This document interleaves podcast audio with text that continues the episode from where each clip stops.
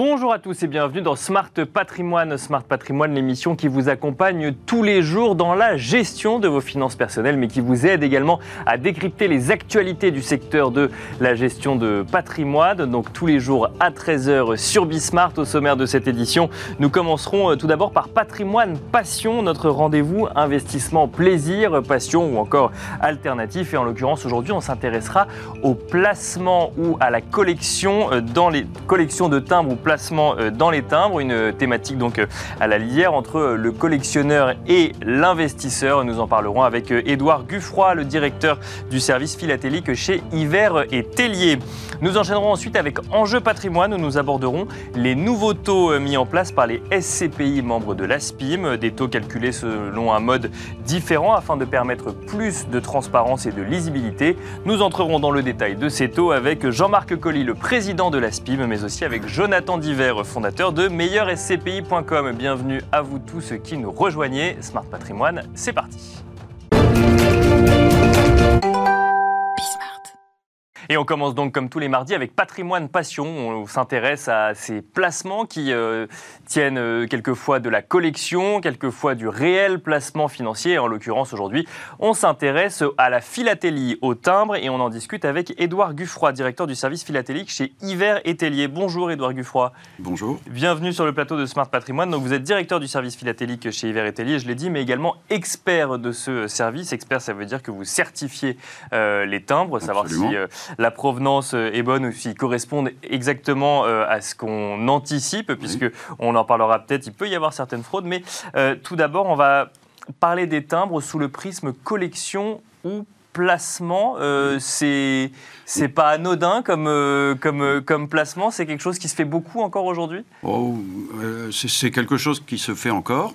Ce, qui, ce, qui est, ce, qui, est, agréable, c'est qu'on peut, comme vous venez de le dire, allier le, plaisir et le placement. D'accord. Simplement, il faut parfois savoir différencier les deux parce que, comme vous le savez, tout ce qui dit plaisir dit parfois des, des, choses qui ne sont pas raisonnables. Et placement, il faut par contre être plutôt prudent. Donc, il ne faut pas mélanger les deux. Alors, qu'est-ce que ça veut dire concrètement euh, placer ou euh, on, dit quoi? On dit placer euh, son argent dans les timbres? On peut dire ça effectivement. il y a des démarches qui vont jusque là vraiment dans des démarches pas spéculatives mais de placement sur le long terme dans les timbres? Oui, absolument, mais ça n'a rien à voir avec la collection. D'accord. Il faut savoir que c'est deux profils différents. Deux profils totalement différents. Le collectionneur, il a pour but de, de, confectionner un ensemble complet ou relativement complet à partir d'une date de départ ou à partir d'une thématique. Simplement, le, alors que l'investisseur, lui, il va, il va venir avec, clairement avec, un peu, avec son argent et on va lui dire ce qu'il faut faire. Euh, c'est pas lui qui. il n'a pas toutes les clés pour choisir. Et alors pourquoi est-ce qu'il irait spécifiquement sur les timbres? C'est euh, on est quoi sur des passionnés qui viennent, euh, qui, ont choisi les timbres à la base, ou c'est un produit de diversification euh, comme quand on a déjà beaucoup de patrimoine? Oui, ça, peut être un produit de diversification avec un petit côté plaisir et un côté historique. Qui, n'est pas désagréable du tout. On peut, on peut acheter un peu de timbres, les mettre dans un côté, dans un coin, et puis dire voilà, ben, quand j'ai besoin d'en vendre un, ou alors c'est moi qui connais le stock des clients, c'est plutôt comme ça que ça fonctionne. Voilà, euh, la personne vient avec un, budget, je lui dis bah, écoutez, on achète ça, on achète ça ce coup-ci, et moi je sais que, euh, que ce, ce, client, il a tel timbre. Donc moi, quand j'en ai besoin, je le rappelle, je lui dis, bah voilà, écoutez, euh, j'ai besoin de trois pièces comme ça, je sais que vous en avez 25 en stock, vous m'en vendez trois, les derniers, on les a payés tel prix, moi je vous paye un petit peu plus cher, voilà. D'accord, ok, donc en fait, relativement simple. Ah oui, donc là on est vraiment sur une démarche de placement, c'est-à-dire qu'en fait on vous donne une somme presque, et ensuite c'est vous qui allez les investir sur les différents termes, c'est vous qui allez gérer presque le, le, le, le, fond, le fond du client, oui, le fond du client. Oui, parce que c'est moi qui connais son stock. Et alors, qu'est-ce qu'on regarde quand on veut investir dans les timbres? Parce qu'on se souvient, on se souvient tous euh, de, des générations précédentes qui avaient leur, cahier avec tous les timbres qu'on pouvait collectionner. Euh, donc là, pour le coup, on est dans une démarche de collection de timbres. Qu'est-ce qu'on regarde? Il y a des timbres qui valent euh, plus ou moins cher? Il y a des codes de timbres? Ah oui, alors tous les timbres, tous les timbres du monde sont cotés. Euh, bon, son côté chez nous, chez Veritellier, c'est depuis plus de 100 ans. En, 18 volumes, vous pouvez trouver tous les timbres du monde avec un numéro unique et une cote unique en teint, en neuf ou en oblitéré. Bon, je ne veux pas rentrer dans les détails. C'est-à-dire, soit il est impeccable, soit il a été utilisé ou pas. D'accord. Euh, il y a une cote, il y a un prix de base, il y a un prix de, un prix de marché. Tout ça, c'est vraiment des choses euh, qui, qui, répondent au, au, canon de l'offre de et de la demande. C'est très simple. Plus il y a de demande, plus c'est cher, et ainsi de suite. Voilà, enfin, c'est pas, pas compliqué. Et donc là, il y a deux différences. Il y a neuf oblitéré, ça veut dire quoi? Oblitéré, il est forcément moins cher que le neuf ou là, ah, Bien entendu, oui. Bien entendu, toujours systématiquement? Oui, oui, oui. On va pas regarder s'il a été envoyé par telle, euh, par telle personne ou, ah, après, ou autre. tomber dans le domaine de l'autographe, là, c'est pas, pas, la même chose. D'accord. donc neuf ou oblitéré, ça va de. C'est un, enfin, ça veut dire que un, timbre utilisé tous les jours, là, a une cote. Euh, bien une cote. Oui. bien sûr, on peut le retrouver dans le. Si vous utilisez la Marianne Rouge, elle est cotée. Bon, ça cote, ça, cote 15 centimes, c'est un timbre rien, puisqu'il y a des millions d'exemplaires. Et, aussi, dès, le départ, de toute façon, en 1800, au 19e, le, timbre, comme on, comme on, a voulu l'imposer, en quelque sorte, enfin, c'est pas en quelque sorte, on a voulu imposer le système du, timbre. Le, tirage du Napoléon 20 centimes euh, de 1870, c'est 70 euh, millions d'exemplaires. D'accord. C'est énorme. Un timbre qui a plus, plus de 150 ans. Et alors lui, du coup, a vu, sa, a vu, sa, cote augmenter ou ah bah non, il y a tellement de... C'est un timbre qui vaut entre 10 centimes et 1 euro selon la qualité. Voilà, donc ce qui peut faire la différence sur ce genre de timbre, c'est euh, les oblitérations ou alors les petits défauts. Bon, et alors du coup, qu'est-ce qu'on va chercher? On va chercher des éditions spéciales sur les timbres, on va chercher des, euh, des timbres en série limitée. Oui, oh, il y a toujours une période, non, la, période phare de la philatélie française, c'est ce qu'on appelle la période semi-moderne. D'accord. Qui va de 1900 à 1935. Hein.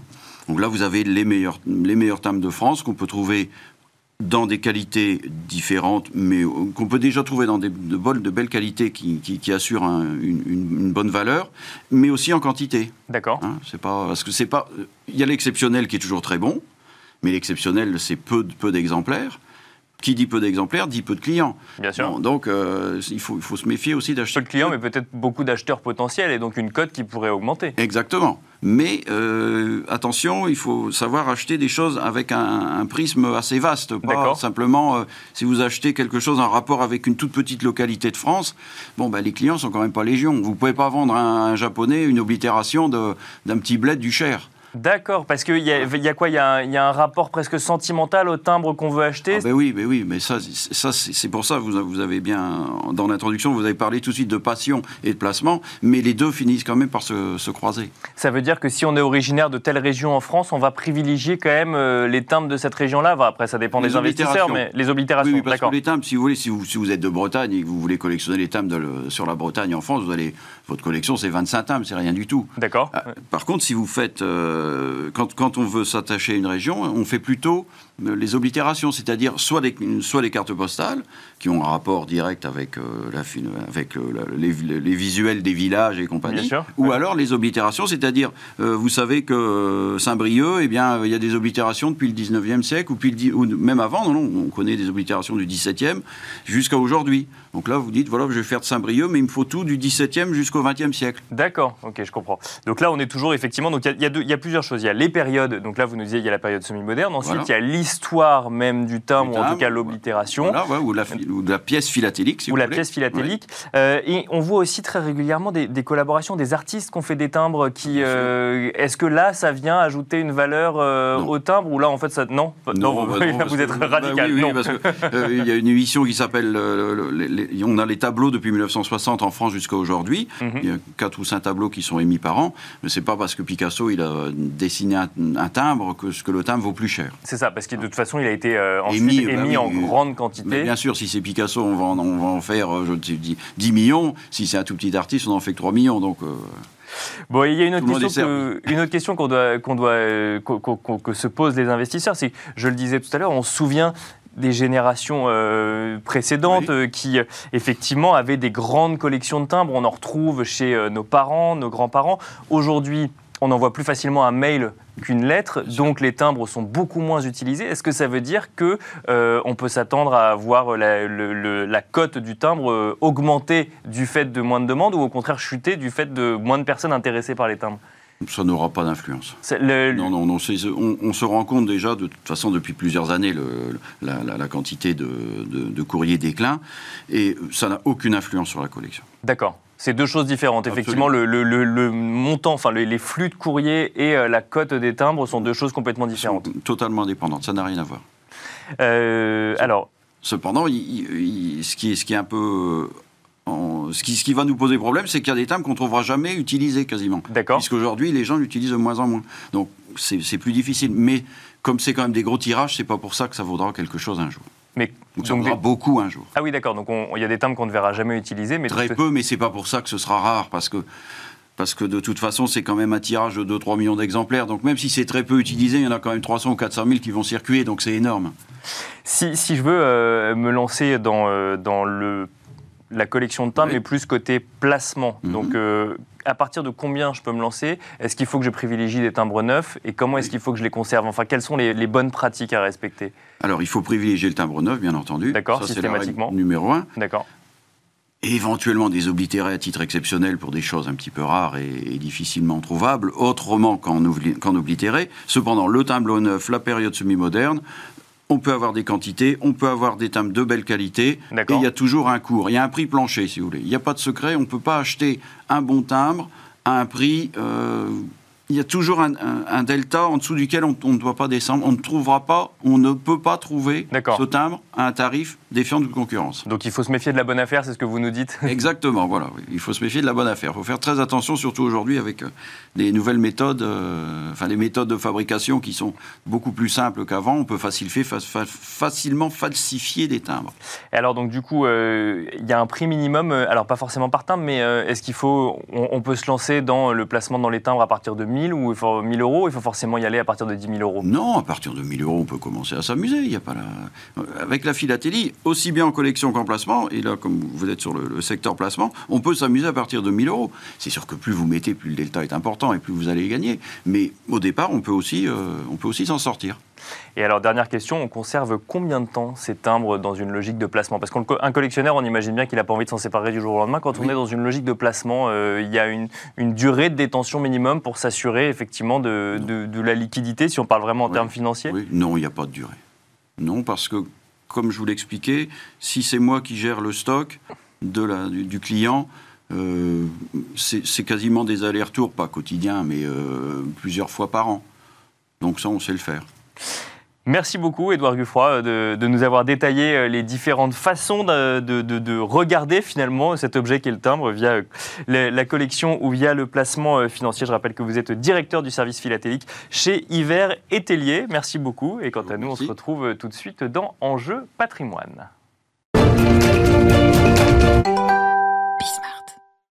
Et c'est parti à présent pour Enjeu patrimoine. Enjeu patrimoine où nous euh, revenons sur les nouveaux modes de calcul mis en place au sein de l'ASPIM en ce qui concerne les SCPI et plus particulièrement un certain nombre de taux que nous allons voir ensemble. Pour en parler, nous avons le plaisir de recevoir sur ce plateau Jean-Marc Colli, le président de l'ASPIM. Bonjour Jean-Marc Colli. Bonjour Nicolas. Bienvenue sur ce plateau. On rappelle rapidement euh, l'ASPIM, l'Association française des sociétés de placement immobilier, créée en 1975 et qui réunit les acteurs du métier de la gestion des fonds immobiliers non cotés. Euh, et sur ce plateau également pour parler euh, de ces nouveaux taux, Jonathan Diver, fondateur de meilleursCPI.com. Bonjour Jonathan Diver. Bonjour Nicolas. Et euh, meilleursCPI.com qu'on pourrait définir, en tout cas c'est ce que j'ai trouvé moi, comme un portail d'accompagnement finalement dans l'investissement en SCPI. La définition vous voit? Parfait. Parfait. Alors si on se retrouve aujourd'hui, c'est parce que l'ASPIM a décidé de changer les modes de calcul d'un certain nombre de ces taux au 1er janvier 2022 et ces modes de calcul seront automatiquement répercuté sur tous euh, les gestionnaires membres de l'ASPIN, donc sur toutes les SCPI, ou en tout cas une majorité des SCPI en, France. Première question, Jean-Marc Colli, pourquoi décider euh, d'un changement de calcul ou d'un nouveau taux? Qu'est-ce qui n'allait pas? Oh, tout allait bien, mais il faut tenir compte des évolutions de nos métiers. D'accord. Hein, euh, depuis une dizaine d'années, on investit à l'étranger, on prend un peu plus de risques dans la restructuration d'immeubles et non pas simplement dans la gestion des immeubles. Il faut que ça se voit dans ces indicateurs. Et puis il faut que ça corresponde aux attentes aussi des, de nos clients, hein, qui ont des attentes euh, nouvelles. Et puis il faut que ça facilite la comparabilité entre les produits, parce que vous parliez des CPI, mais il y a aussi les OPCI, il y a les sociétés civiles à capital variable, unités de compte de contrat d'assurance ou de contrat d'épargne retraite. Il faut que tout ça soit comparable hein, dans, voilà, et que ce soit compréhensible par les porteurs de parts.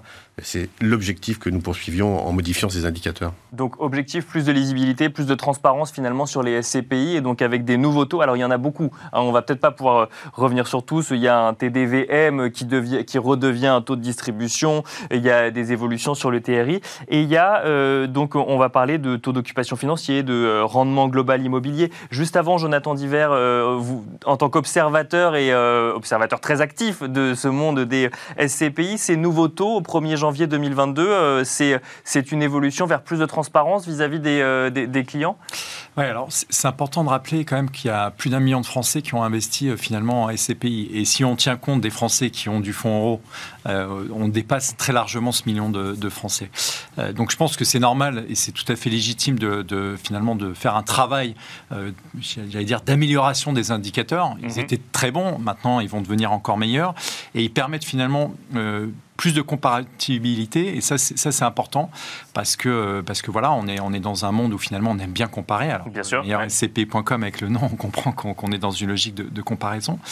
Et, euh, et, voilà je pense que finalement euh, euh, d'avoir finalement ces guidelines pour faire en sorte quelque part qu'il y ait un peu plus de compréhension immobilière sur certains sur certains ratios on pourra en parler je pense que c'est une très bonne chose. Donc on va essayer de mieux comparer, mais on va comparer différemment du coup depuis le 1er janvier 2022, puisqu'on va plus regarder exactement la même chose. Donc en fait, ceux qui vont se lancer vont regarder des choses différentes par rapport à avant, et ceux qui du coup faisaient déjà de la SCPI euh, vont devoir euh, évoluer un petit peu sur leur manière de se comparer. Euh, Jean-Marc Colli, si on devait commencer par un taux, la, plus grosse évolution, on commencerait par quoi? Par le taux d'occupation financier? Ah, si c'était moi, je parlerais plutôt du, euh, du, rendement immobilier global. Alors, rendement immobilier global, c'est parti. Et on va essayer d'en parler simplement pour les gens qui nous écoutent, pour qu'ils comprennent effectivement les évolutions. Qu'est-ce qui a changé avec ce rendement immobilier global? Là, ce qu'on a voulu faire, c'est euh, traduire dans un indicateur la manière dont les gens voyaient le marché immobilier ou ce qu'ils cherchaient dans un produit immobilier. D'accord. Quelqu'un qui achète de l'immobilier, il veut d'abord des revenus.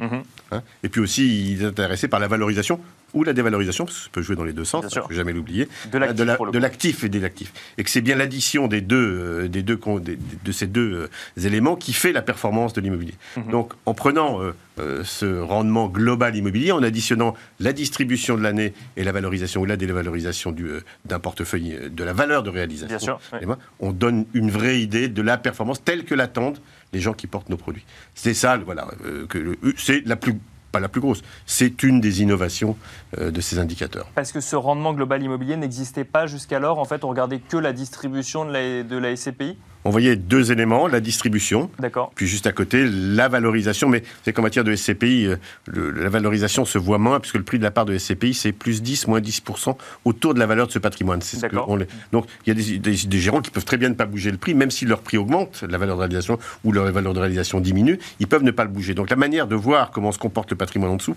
c'est de regarder cette valeur de réalisation. De la même manière, quand vous décidez de distribuer de la plus-value ou du report à nouveau pour améliorer la distribution de vos porteurs, vous appauvrissez en même temps la valeur de la, société. Donc ce, rendement global immobilier qui tient compte à la fois de, de, la distribution des revenus que vous percevez de vos locataires réellement et euh, la valorisation ou la dévalorisation de la totalité des actifs immobiliers et financiers, c'est un bel indicateur. Voilà. Et il est comparable, il permet aussi de rendre comparables ces produits SCPI avec l'OPCI et les sociétés civiles unités de compte.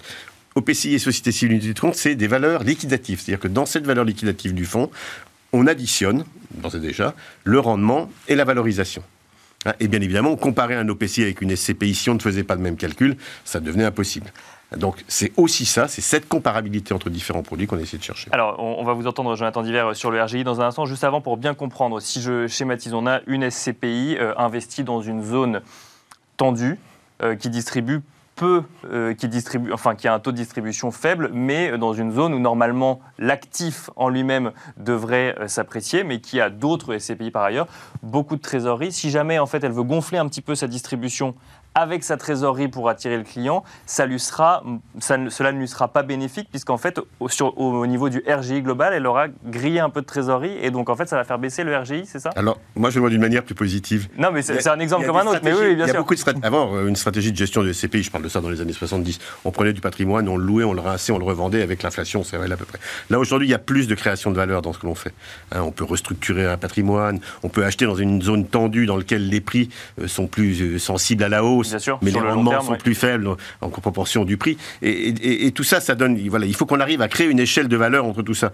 Acheter un immeuble dans Paris qui a un rendement autour de 2,5 mais qui se valorisera, est-ce que c'est mieux ou moins bien qu'acheter un immeuble au milieu de la Slovaquie qui fera 8% de rendement mais que voilà. Donc c'est aussi ça ce qu'on a voulu recréer, c'est nos métiers changent, hein, il y a de nouvelles formes de création de valeur et il faut qu'au travers de la performance et des indicateurs, on puisse les apprécier. Et c'est ça le rendement immobilier global.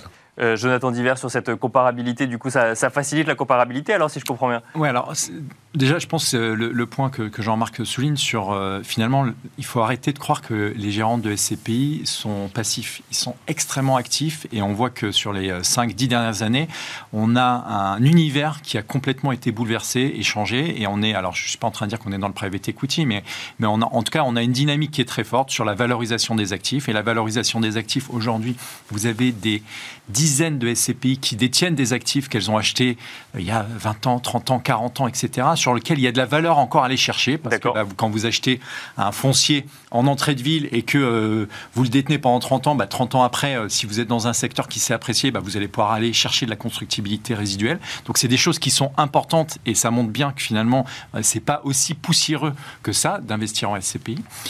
ça, c'est le premier point. Deuxième point sur la compatibilité entre les ensembles des finalement de la pierre papier grand public. Alors euh, au sein de Meilleur SCPI l'année dernière au 31 décembre on avait fait une, étude sur finalement la, valeur globale de, de, la pierre papier euh, grand public en France, c'est à peu près 160 milliards. Alors, les foncières de côté étaient très, euh, très décotées, entre guillemets, mais euh, vous avez les foncières cotées, les OPCI, les SCPI, les unités de compte SCI et aussi quelques SICAV immobilières.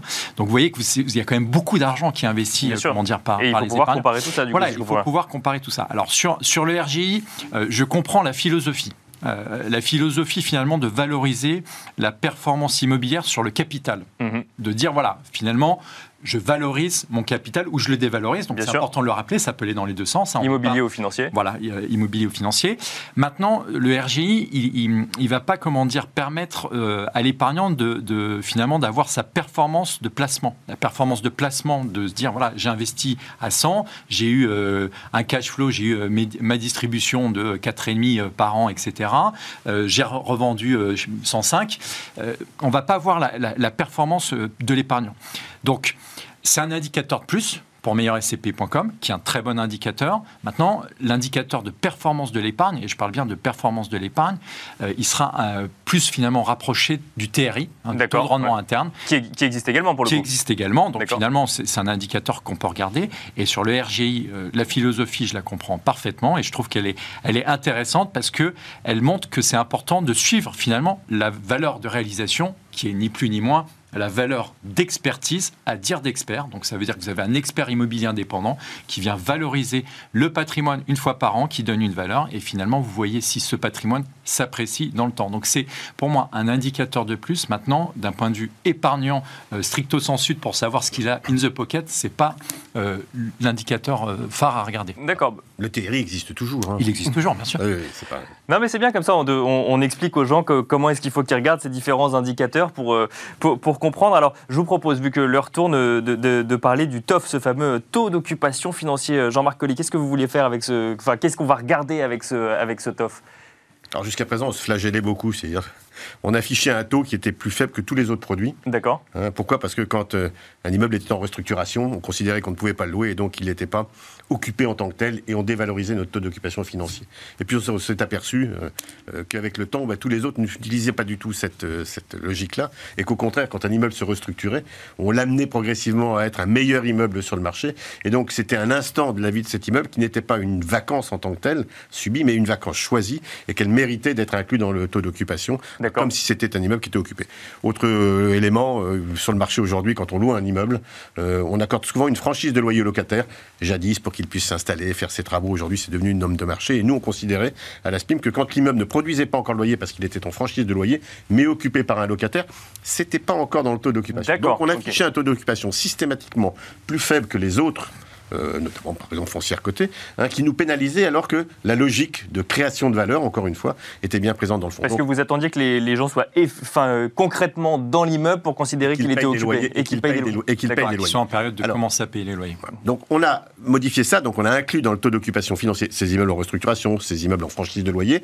Ça ne veut pas dire pour autant qu'on a qu'on va priver l'épargnant de l'information parce qu'on va afficher ce taux d'occupation, mais on va expliquer comment il est composé. Et on mettra bien en exergue ceux qui sont en restructuration comme ceux qui sont en franchise de loyer, de manière à ce qu'on conserve la qualité de l'information, mais qu'on ait une meilleure comparabilité par rapport aux autres produits.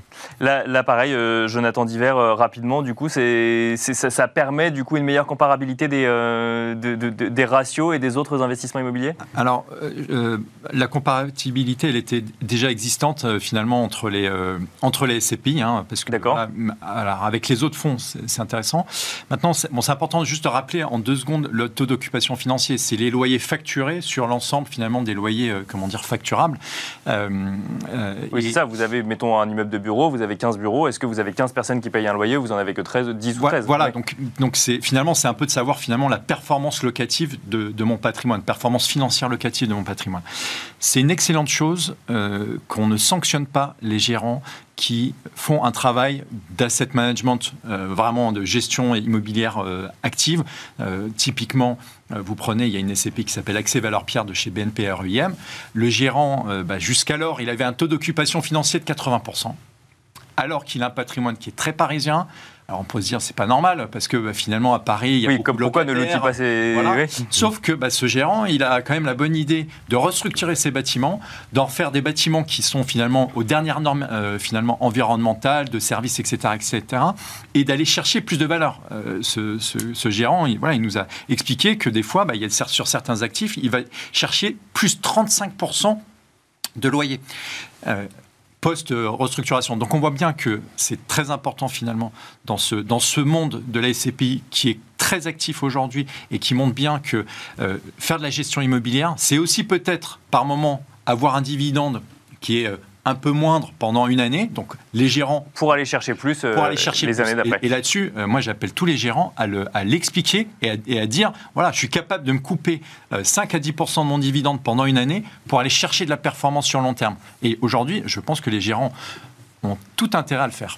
Et le TOF euh, permet en tout cas de, le montrer. Il nous reste très peu de temps, il nous reste un peu moins de deux minutes. Euh, très rapidement, on va passer une minute avec vous, Jean-Marc euh, Colli. on ne peut pas parler de tous ces taux. Est-ce qu'il y a une autre évolution sur laquelle il faudrait faire un petit peu de pédagogie actuellement?